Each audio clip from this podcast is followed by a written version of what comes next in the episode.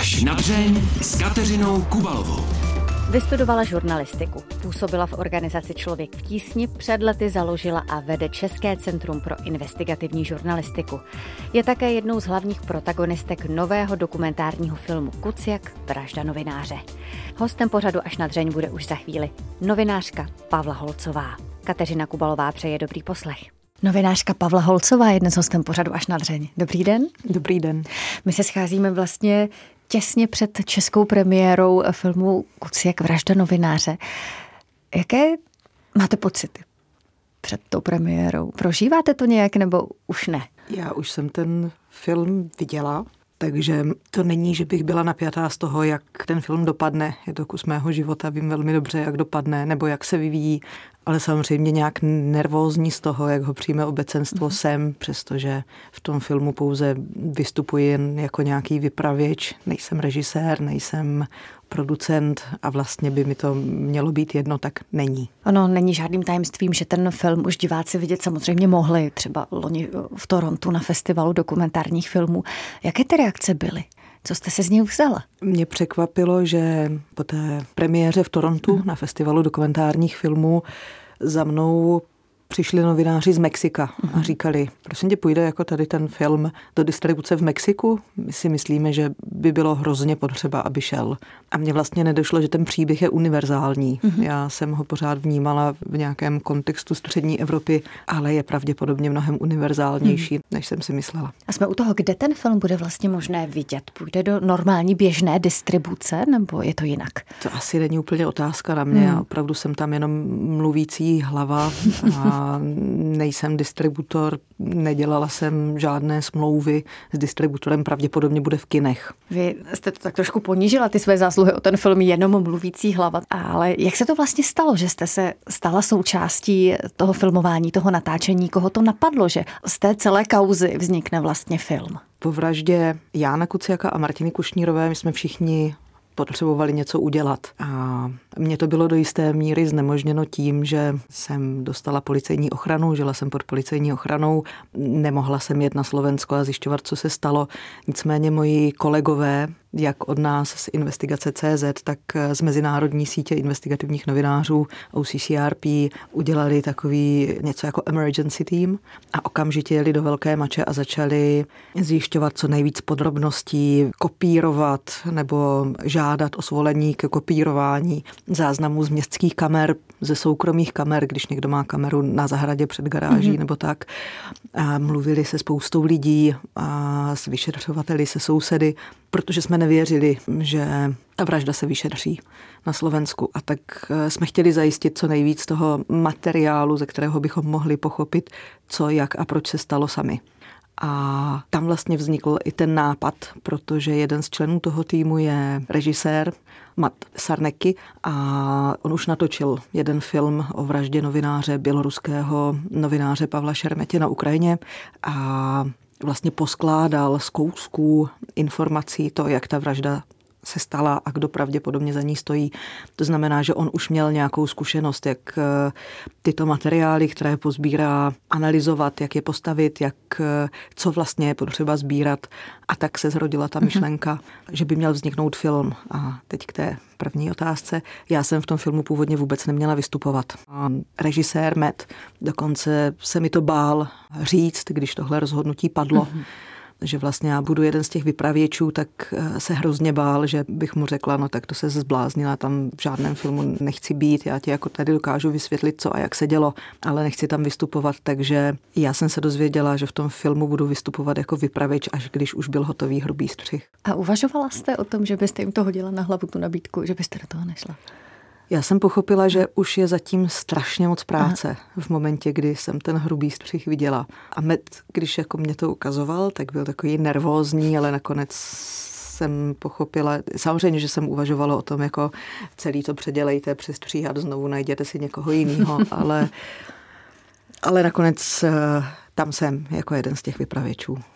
Neměla jste pak naopak, když jste se stala součástí toho týmu, tendenci jim do toho, jak se říká, kecat trošku, je směrovat? Vůbec já, jako ten hrubý střih, mm-hmm.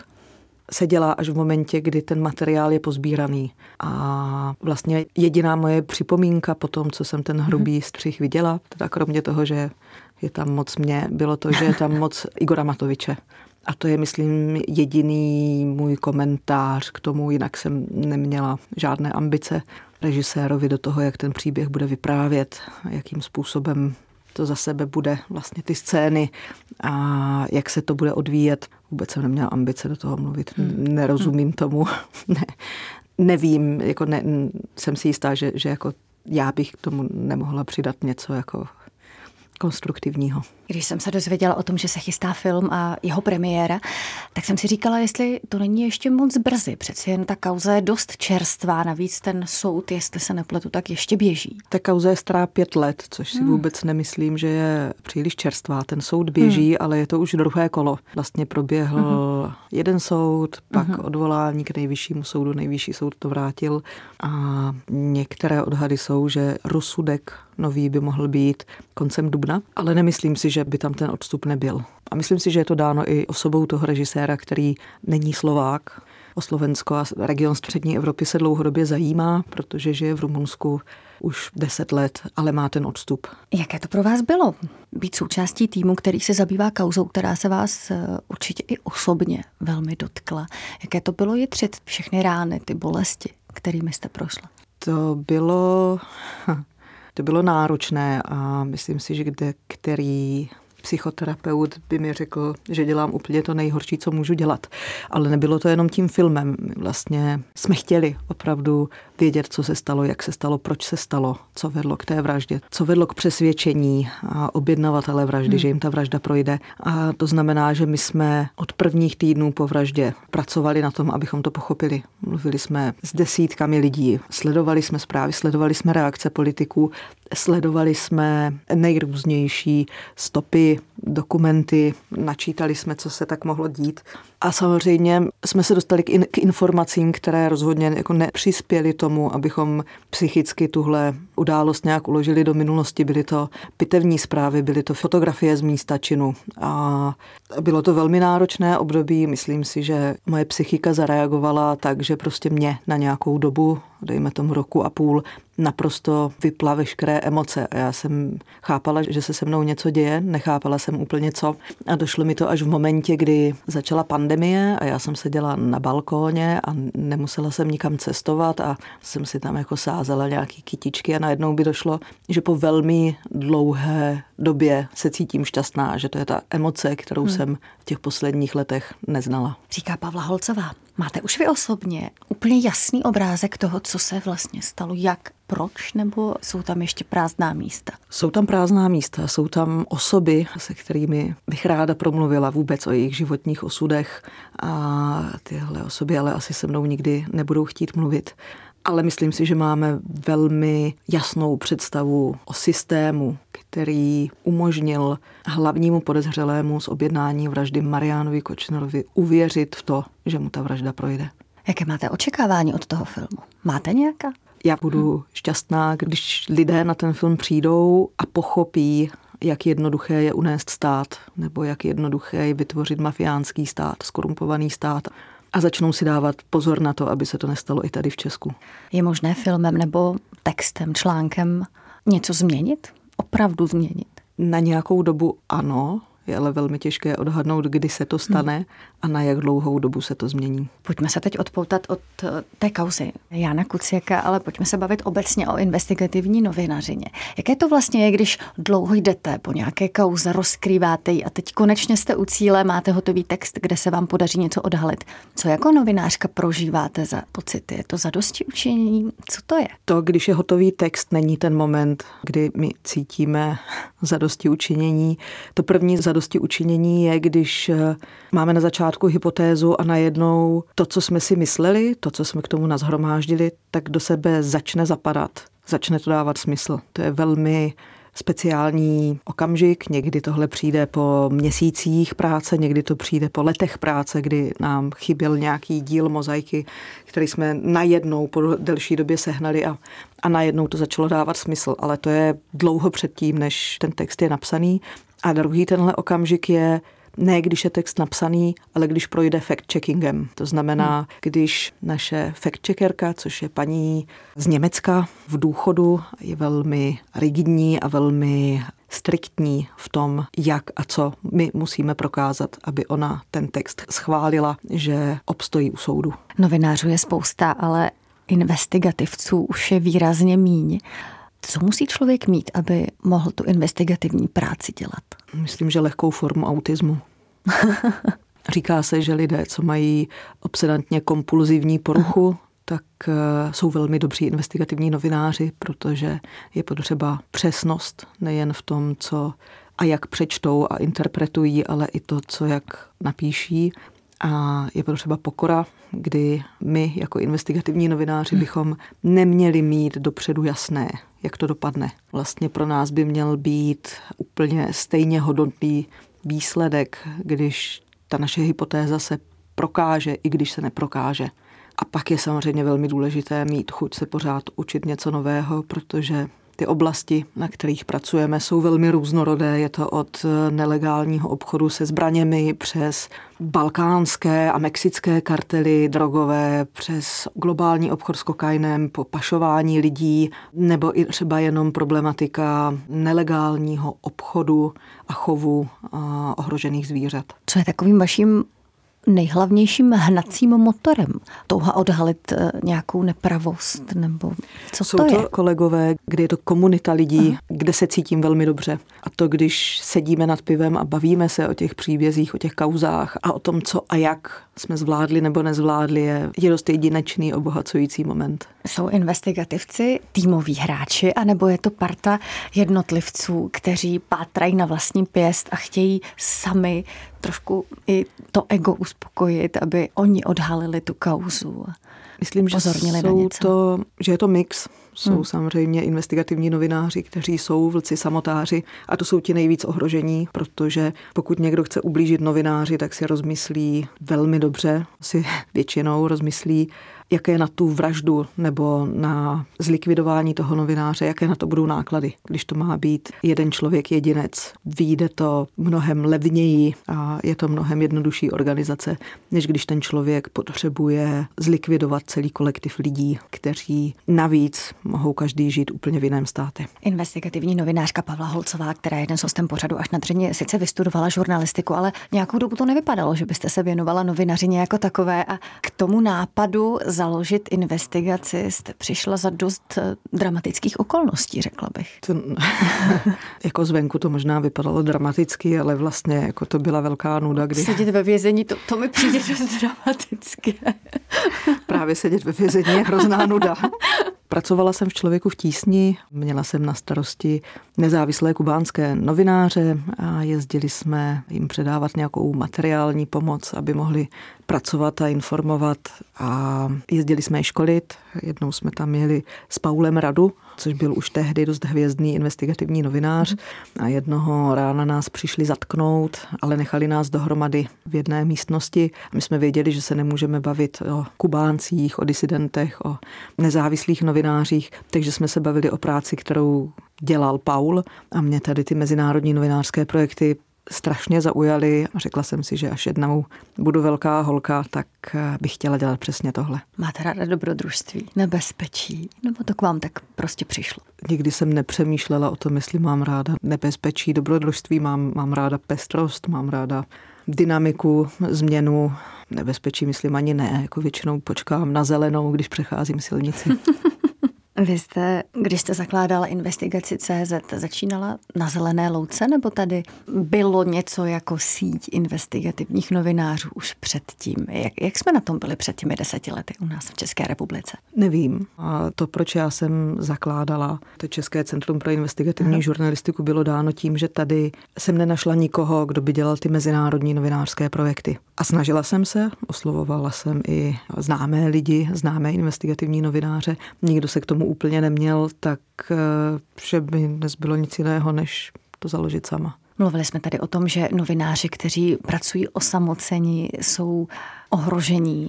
Vy jste sice v týmu, ale připadala jste si někdy ohrožená? samozřejmě připadala, ale nesouviselo to s mojí prací. Jednou jsme s mým bratrem, který je rok starší, jeli stopem a přejížděli jsme přes Německo a, a ten řidič nás vysadil na přesně opačné straně dálnice, než jsme potřebovali. A my jsme měli buď volbu jít 15 kilometrů na nejbližší most a tam bezpečně přejít dálnici nebo ji přeběhnout. A pamatuju si, že jsme se rozhodli, že ji přeběhneme s těmi velkými baťohy, protože jsem se opravdu cítila ohrožená. A prací někdy? Opravdu ne?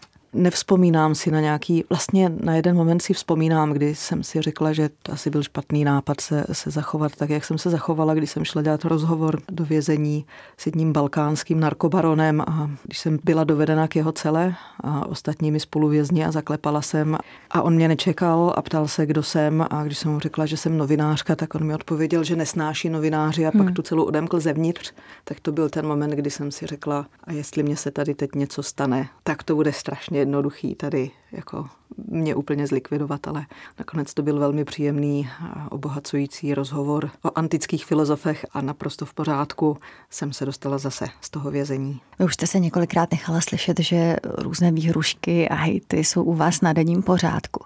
Umíte se s tím vypořádat, nebo vás to ještě pořád někde třeba hlodá uvnitř? Když je ta zpráva napsaná gramaticky správně, tak mně přijde víc ohrožující, než mm-hmm. když tam jsou velmi hrubé chyby. A pravděpodobně se to někde vzadu v hlavě ukládá, ale vlastně čím víc toho chodí, tím je to člověku lhostejnější. Umím si představit, že vražda vašeho přítele Jana Kuciaka s vámi musela hodně zamávat. Navíc jste pak, jak už jste před chvílí říkala, byla pod policejní ochranou. Uvažovala jste někdy, že byste své práce už třeba po téhle zkušenosti nechala, že to za to nestojí třeba to riziko?